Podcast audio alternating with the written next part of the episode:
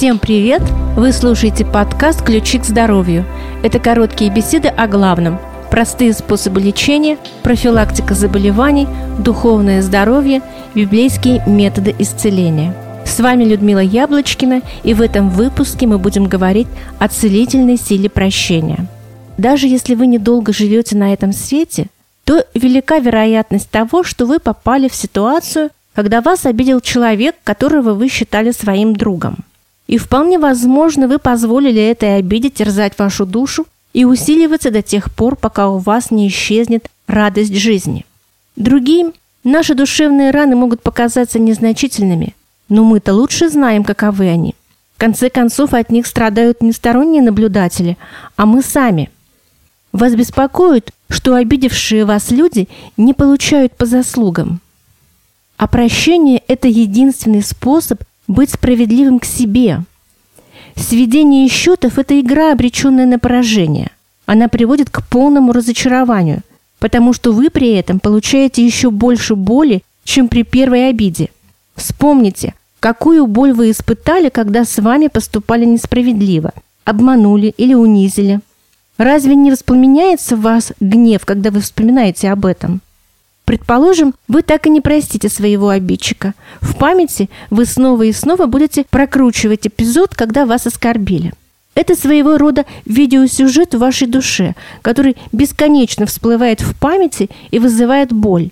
И в этот момент мы совершаем над собой жалкий суд непрощения. Разве это справедливо? Трудно представить себе большую несправедливость по отношению к самому себе. Почему несправедливость? В первую очередь, потому что обидевший вас человек может уже и не помнить о произошедшем, а вы все еще пребываете в стрессовом состоянии. Научные данные показывают, что у человека, постоянно подавляющего вспышки гнева, обиды раздражения, развиваются различные психосоматические симптомы. Так что вы рискуете заболеть. Научный проект Висконскинского университета назвали просто – Исследование прощения. Полученные данные показали, что умение прощать предотвращает сердечно-сосудистые заболевания, появляющиеся у людей среднего возраста, а нежелание прощать является более опасным фактором риска, чем скрытая враждебность. Доктор Фред Ласкин руководил другими исследованиями прощения. Его проект назывался «Надежда» и был посвящен возможности исцеления прошлых ран – Ласкин работал со взрослыми людьми в возрасте от 25 до 50 лет, которые получили тяжелые душевные травмы и никак не могли простить своих обидчиков. Среди его подопечных были жены и мужья, пострадавшие от неверности своей второй половины или состоящие в браке с алкоголиками и наркоманами, и люди, которых предали близкие друзья. И вот к каким выводом пришел доктор. Если научить человека прощать, и хотя бы раз он сумеет простить по-настоящему, то у него развивается способность уверенно владеть собой и своими чувствами.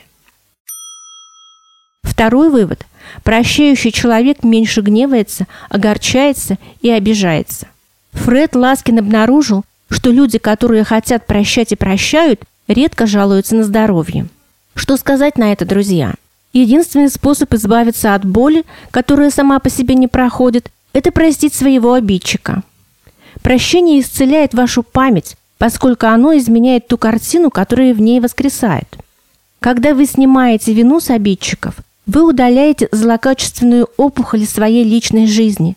Само по себе прощение – это на удивление простое действие, но оно всегда происходит на фоне сильных и неоднозначных эмоций. Чем сильнее вас обидели, тем больше времени уходит на прощение. Никто не рождается с большими способностями прощать людей. Всем нужно осваивать это искусство с нуля. И эта учеба почти всегда противостоит нашим естественным наклонностям. Но, тем не менее, прощать могут самые обычные люди. Прощая, человек исцеляется от ужасной болезни. Но чтобы действительно принять в сердце и передавать прощающую любовь, нужно прежде всего познать ту любовь, которую Бог питает к нам – и поверить в нее. Вот в Евангелии мы читаем такой эпизод. Когда Петр спросил Иисуса, сколько раз прощать брату моему, согрешающему против меня, до семи ли раз? Иисус сказал ему, Не говорю тебе до семи раз, но до седьмижды семидесяти раз. Это записано в Евангелии от Матфея, 18 главе. Ограничивать прощение означает разрушать сам принцип. Ведь прощение – это не просто действие, это отношение. Чтобы исполнить заповедь Иисуса о прощении, надо помнить, что Он прощал и прощает нас, и, помня об этом, решить, имеем ли мы право не прощать. Подумайте, что значит чье-то оскорбление по сравнению с тем, что мы совершили против нашего Господа. Именно понимание Божьего прощения совершает изменения в нашем собственном сердце. Зачитаю вам одну цитату из книги «Крест Христа» Джона Скотта. «Прощение признает реальность зла, неправды и несправедливости, но стремится ответить на зло таким образом, чтобы создать новые возможности. Прощение создает такой подход к неправде, при котором человек не стремится к тому, чтобы любой ценой уничтожить обидчика, но выражает готовность творчески изменить будущее.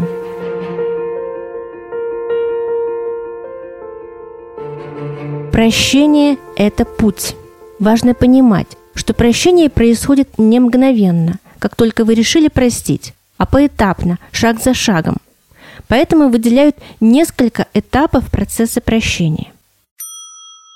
И первый этап – это признайте, что вам нанесли обиду и причинили боль. Люди часто говорят «я уже давно простил этого человека», а потом в разговоре улавливаются слова и интонации, которые показывают, что до настоящего прощения еще очень далеко. Бывает, что человеку легко произнести слова прощения, но обидчик так и остается сидеть с занозой в его сердце. На втором этапе нужно принять Божье прощение. Божье прощение нам дает возможность по-настоящему простить других людей. Вот что говорит Христос. «Если вы будете прощать людям согрешения их, то простит и вам Отец ваш Небесный. А если не будете прощать людям согрешения их, то и Отец ваш не простит вам согрешений ваших». Это записано в Евангелии от Матфея 6 главе.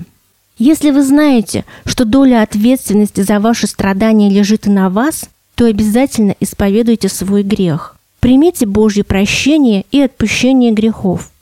А затем постарайтесь и сами себя простить. Признайте, что Божье прощение совершенно. Библия говорит, что если Бог простил грехи, то Он их больше даже и не вспомнит. Ну а если вы считаете, что ваш обидчик чудовище, не заслуживающее прощения, тогда просите Бога простить вас за то, что вы затаили обиду и позволили злым чувствам завладеть вашей душой. Просите Его исцелить ваши воспоминания. На третьем этапе прощения нужно отдать своего обидчика в руки Божьи. Недавно я прочла историю с консультантом, который помогал людям простить. Вот что он пишет. Обычно я спрашиваю клиента, готов ли он к прощению, и предлагаю вместе пройти этот путь в молитве. А перед молитвой я даю клиенту небольшую резиновую игрушку, прошу изо всех сил сжать ее обеими руками и говорю, представьте себе, что эта игрушка ваш обидчик, а сила, с которой вы ее сжимаете, это сила непрощения, которая удерживает обидчика в вашем сердце. Теперь пришло время его отпустить. Мы будем молиться, а вы потихоньку разжимайте руки. Передайте вашего обидчика в руки Божьи. Выпустите игрушку из рук. Поверните руки ладонями вверх, примите Божью любовь, а потом прижмите ладони к сердцу. «Ну и как, получается?» – спросил собеседник. «Не всегда. Бывает, что люди не могут не то чтобы разжать, даже расслабить руки. Они думают, что отпустить легко, а на самом деле трудно. Очень часто, когда люди все-таки отпускают обиду, они начинают плакать. Иногда плачут долго, но пока не прольются все слезы, человек не способен принять Божью любовь. Для многих оказывается неожиданностью, что прощение вызывает такую бурю чувств. На четвертом этапе произнесите слова прощения в молитве. Друзья, я предлагаю вам сейчас помолиться вместе со мной. Закройте глаза и сосредоточьте внимание на человеке, который вас обидел, осудил или ложно обвинил в чем-то, или каким-то другим способом причинил вам боль. Дорогой Небесный Отец, ради Сына Твоего Иисуса Христа, прошу, помоги мне простить человека, который причинил мне боль. Сегодня я решаю простить его и я прощаю всякое зло, которое он вольно или невольно мне причинил. Я отдаю тебе все тяжкие воспоминания и чувства, живущие в моем сердце. Я отрекаюсь от всех злобных, мстительных и лукавых мыслей и действий. И прошу тебя взять мою волю, чувства и мысли в свои руки, потому что ты один можешь исцелить мою душу. Отче, смиренно молю тебя, исцели ее. Помоги мне простить и жить в свободе и силе, которая дает прощение. Да будет воля Твоя, Отче. Аминь. Впоследствии вы можете молиться своими словами. И всякий раз, когда на ум приходит очередная обида, повторяйте молитву прощения. Молитесь своими словами. Говорите Богу о том, что чувствуете. Просите освобождения. Бывает, что человеку приходится молиться этой молитвой десятки раз. Но не беспокойтесь, в конечном итоге вы обретете такую радость и свободу, о которой, начиная молиться, вы даже не надеялись получить.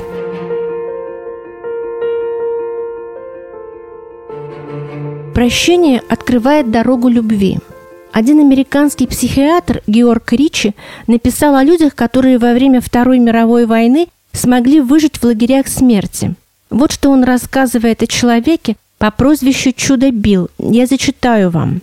Чудо Билл давно был в заключении, но казалось, что он попал в лагерь лишь вчера. Держался он прямо, его глаза не утратили блеска, а тяготы лагерной жизни не оставили на нем своих следов. Поскольку Билл свободно владел английским, французским, немецким, русским и польским языками, он стал неофициальным лагерным толмачом. Несмотря на то, что он работал по 15-16 часов в день, усталость его не брала. Остальные заключенные сгибались от изнеможения, а он, казалось, становился только крепче. Я не мог поверить, что Чудо Билл находился в лагере с 1939 года. Шесть лет вместе с другими заключенными он получал крайне скудный паек – спал в переполненном бараке, где царили болезни и нечем было дышать. И он уберег от деградации тело и разум. Чудо Билла мы считали нашим сокровищем. Он всегда готов был на доброе слово и всегда проповедовал прощение. Однажды я сказал ему, многим из нас очень трудно прощать, ведь мы потеряли близких. И тут я впервые услышал о нем самом. Он не торопясь ответил, мы жили в еврейском квартале Варшавы. Я жена, двое дочерей и трое маленьких сыновей. Когда гитлеровцы дошли до нашей улицы, они выстроили всех жителей вдоль стены и открыли огонь из автоматов. Меня оставили в живых, так как я знал немецкий. Я просил дать мне умереть вместе с семьей, но меня забрали с собой. Тогда передо мной встал выбор, как жить дальше. Позволить ли ненависти к фашистам завладеть мной? Оказалось, что выбрать мне легко – я по профессии адвокат и не раз видел, что делает с людьми ненависть. Ненависть на моих глазах уничтожила шестерых самых дорогих мне людей. И я решил, что остаток жизни, будь это несколько дней или много лет, я стану любить каждого человека, который встретится на моем пути. Сила любви, и только она хранила человека среди всех лишений. Наиболее здоровые люди – это те, кто легко смеется, быстро забывает неприятности – и спешит простить даже самые тяжелые обиды. Детская простота, свойственная таким людям, помогает им сохранить чистоту души и духа, что в конечном итоге благоприятно влияет и на тело. Для меня нет ничего загадочного в словах Писания, которые призывают нас быть как дети. Они говорят мне, что верить, прощать и относиться к миру, к людям и к Богу мы должны подобно детям.